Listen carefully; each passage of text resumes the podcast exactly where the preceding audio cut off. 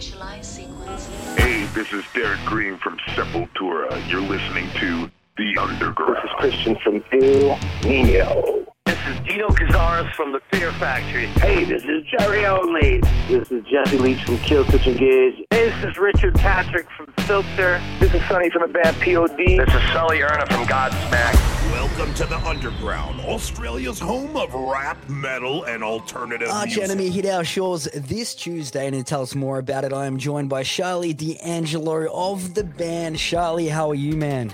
I'm very good. How are you doing? I'm going really well. Thank you for getting up early. It's extremely cool of you to do that. Want to know, though, man, how excited are you to get back down under?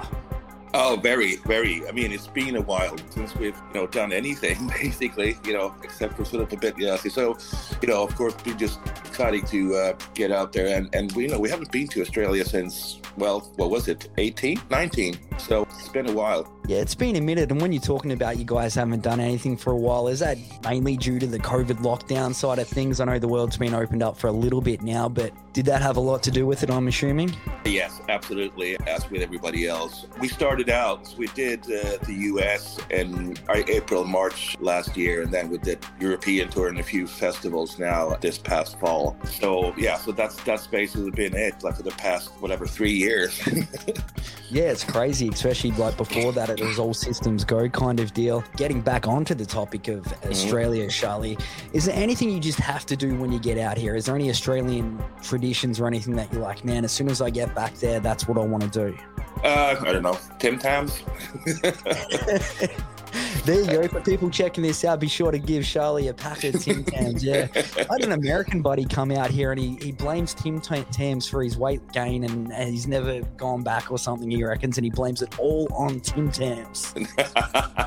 No, but I mean, there's so much to me. It's just the general vibe is something that's always nice. I mean, there's just something about the country, how people are. And that's something. And, there's the weather, which can be like good and bad. I'm a bit sensitive to high heat, but I don't know. What's the weather like right now? I tell you what, you might be in a bit of trouble because we are smack bang in the middle of summer, Sharlee. So I think, and it could be very high heat. And I wanted to talk a little bit to you about that. Being sensitive to heat doesn't surprise me because if someone said to me, describe a metalhead, I'm going to say Sharlee D'Angelo of Arch Enemy. You just look metal. What does it mean to you, man? Like, it's like you are textbook metalhead. Well, I mean, I would take that as a compliment. Definitely. But don't really exactly know what it means, but I'll take it.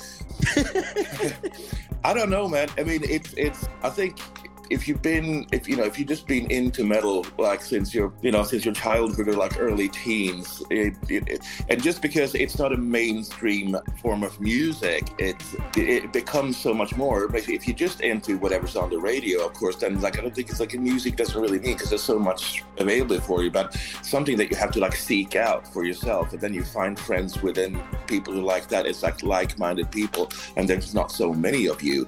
It becomes so much stronger. Yeah. There's definitely that sort of special bond, isn't there, Sharlee? So on that topic, how did you discover metal? How did you get into it back in the day?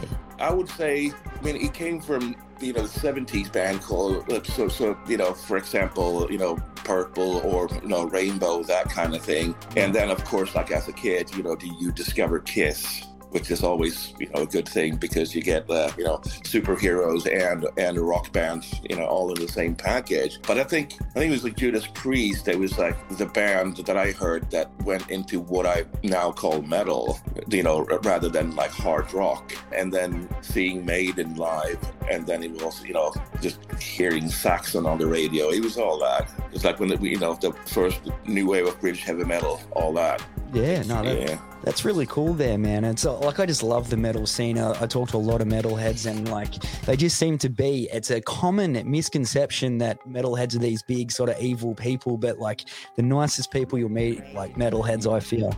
Mm-hmm, absolutely. Yeah, very rarely, at least in my experience, have there been any, any sort of violence or anything like that at shows. It's very, very rare. Even though these days, if you get your grandma to just look at a metal crowd today. I mean, it might look violent, but you know, it's not. So that's one thing. But yeah, if you compare it to like, you know, say that you like a football game or something like that, look at those things. Yeah. Yeah, no, that's a very good way to look at it. There's more violence in a football game than what there would be in a metal crowd any day of the week, I feel, man. So it brings me to the question, what would you be doing, Sharlee, if you weren't involved in metal?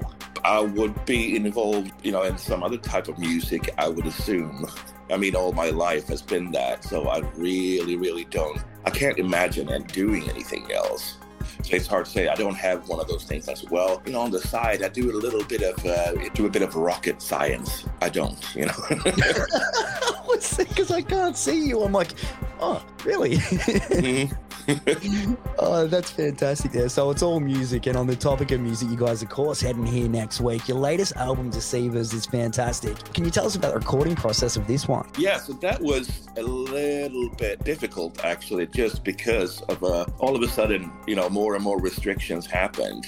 So it was difficult. And some of it was recorded in Denmark. And just getting from Sweden to Denmark was really tricky. It was easier for us being Swedes getting in there, but we needed to have like a really good reason to enter Denmark because they had closed down completely. And since because in the studios in a rural area, it was easier because it's like you don't really have like the lockdowns that you have in the cities. So it was easier in that sense. But we also had a singer that we had to smuggle in. like going by a car from Germany to Denmark just to do it. It was really difficult. That's crazy. So how did you manage to smuggle them in? It was all sorts of trickery. You know, you can get a permit to get in, but it's hard for like an American or like a Canadian coming from Germany and going into Denmark, and then it's like all sorts of stuff. I think it was almost sort of like sneaking in at night, basically. Oh, that's awesome, man. Sounds like you'd write a movie about it. Almost, yeah. So it's all sorts of that, but then we had other things that we could actually do in Sweden, and so that was easy. So I never had to do the sneaking into Denmark.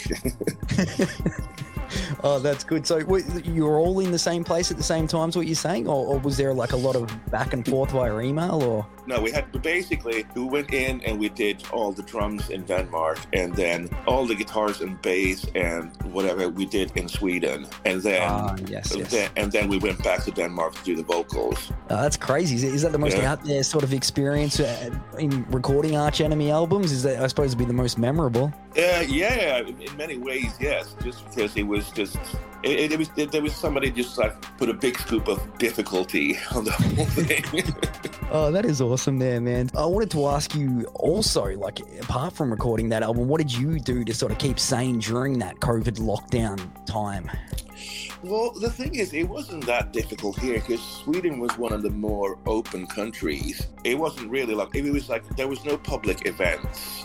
They banned like musical entertainment in restaurants and things. In restaurants, you have to sit down and could only be so many people and had to be like tables far apart and things like that. But we still had restaurants that were open. And then when they realized that people were still going out, then they just sort of like cut off all restaurants at 8:00 in the evening. But that just meant that people just went home and had parties at home instead. So there was like a pre-party at a club or a bar somewhere, and then so I have a friend who works at one of the bigger breweries here, and their sales had like a humongous spike. I tell you what though, Sharlee, it sounds like Sweden was the place to be during lockdown because if we had have left the house, we probably would have got shot on the street, man. Yeah, that's what I hear, man. It was pretty bad, wasn't it? Yeah, really bad. It sounds like you had it pretty good, really, man. That's crazy. Yeah, it was, you know, thinking back to it, and then especially back then, like looking, you know, just seeing the news and seeing how it was in other countries, it's like it was almost normal here, almost. Yeah, and then, really and then yet, you know, people complained, you're taking away our, you know, don't take away our freedom. Oh, yeah, no, people always find a reason to complain. Yeah, it was very much end of the world scenario here for a bit, and now it feels like it never even happened, man. But let's change things up off that doom and gloom for me anyway. I'm just jealous of you there, man. I want to grab a movie recommendation off you, Sharlee. A movie recommendation? like the last movie that I saw actually two days ago, I managed to find a good old classic from the Coen brothers called Barton Fink. Oh, good one. Yeah, very, very good. Strange, slow, weird, but very good. Oh, there you go. You've heard it there from Sharlee D'Angelo. I like that. What's up next for Arch Enemy? I know you've got your Australian tour coming up. Mm-hmm. You stopped by in Auckland first. What's on the remainder for the rest of this year? Yeah, we do New Zealand, we do Australia, then we go to Japan, and then it's back home again. And I think in May we'll start off, the summer festivities. So it's a bunch of festivals and a bunch of headline shows throughout the summer, and then it's still a bit unclear about the fall. So, but we have quite a bit on our plate so far. Yeah, sounds very busy. And I was checking you out, man. Is it your official Instagram account at Sharlee D'Angelo? There's no posts on it. I'm wondering if that's actually you. No, that's not actually me. Oh, there you go. Someone's using that to pick up women, I think. I have to look into that. Yeah. Oh, there you go. So is there any way that we can follow you on any forms of social media? No, just, Arch Enemy, Instagram, Facebook, YouTube, whatever. Love that right there, man. That is, again, Old school metalhead right there. Absolutely love it. You can catch these guys live. It's Arch Enemy. They're heading our way next week, Valentine's Day. What better way to spend Valentine's than kicking it with Arch Enemy at the Gov in Adelaide, on the 15th in Brisbane at the Tivoli, the 17th in Sydney at Metro Theatre, the 18th in Melbourne at Forum, and Fremantle on the 19th. Pick up your tickets through Metropolis Tickets, MetropolisTouring.com/ArchEnemy2023, and of course hit these guys up, ArchEnemy.net. Sharlee D'Angelo, thank you so much for taking some time out, man. Really appreciate it. Oh, thank you so much, man.